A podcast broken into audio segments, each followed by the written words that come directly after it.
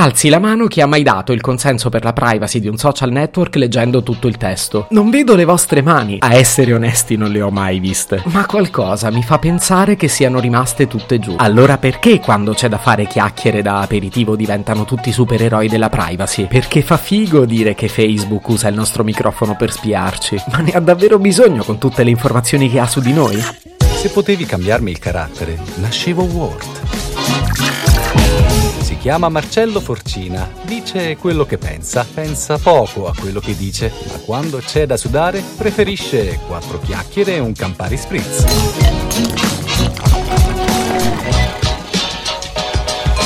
Conferma del fatto che la maggioranza delle cagate che inquinano la nostra vita arriva dagli youtuber, in principio fu lo youtuber Neville a instillare questo malsano dubbio. In un suo video del 2016 fece uno strano esperimento. A più riprese iniziò a parlare di cibo per gatti vicino al suo smartphone. Aveva scelto un argomento che non gli interessava minimamente e che non aveva mai cercato sul web. E dimostrò con questo esperimento che Mark Zuckerberg in persona ascoltava i suoi discorsi, perché un attimo dopo, come per magia, le pubblicità del cibo per gatti comparvero sul suo Facebook. Che paura!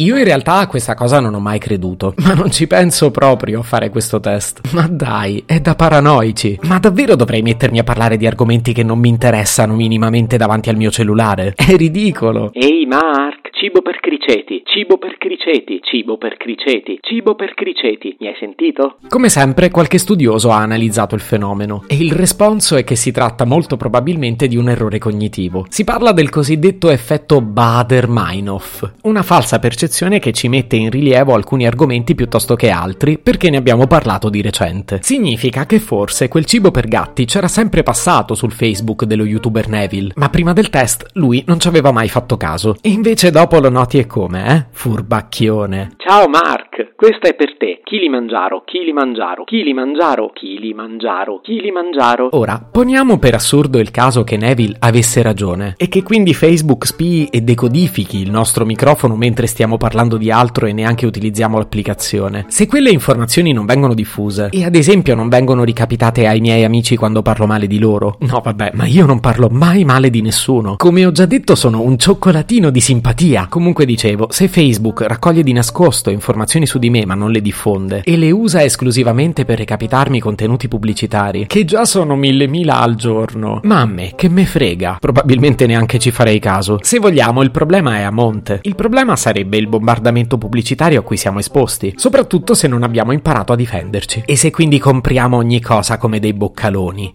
Discografia dei Metallica, discografia dei Metallica, discografia dei Metallica, discografia dei Metallica. Ehi Mark, mi piacciono i Metallica. Ma poi, siete davvero certi che quello che fate offline dica di voi più di quello che fate online? Vi ricordate tutte le polemiche per la app Immuni? Quell'assurda paranoia che lo Stato volesse spiarci e seguire i nostri spostamenti. Poi però, quando è uscita la app Io, in cambio di soldi, non ci abbiamo pensato due volte ad autorizzarlo a vedere tutte le nostre spese. A me non sembra molto coerente. Specialità ungheresi, specialità ungheresi, specialità ungheresi, specialità ungheresi. E comunque la soluzione alla problematica quale dovrebbe essere? Francamente dubito che sia utile copiare e incollare la classica catena di Sant'Antonio nel proprio profilo Facebook. Dichiaro solennemente che non do la mia autorizzazione a spiare il mio microfono. Me lo immagino Mark Zuckerberg a farsela sotto dalla paura. Vabbè, per oggi basta, mi faccio un giretto su Facebook così mi distraggo. No, vabbè, figata. C'è il video di un criceto che balla pezzi dei Metallica mangiando specialità ungheresi sul Kilimangiaro. Devo troppo condividerlo. Se potevi cambiarmi il carattere, nascevo Word.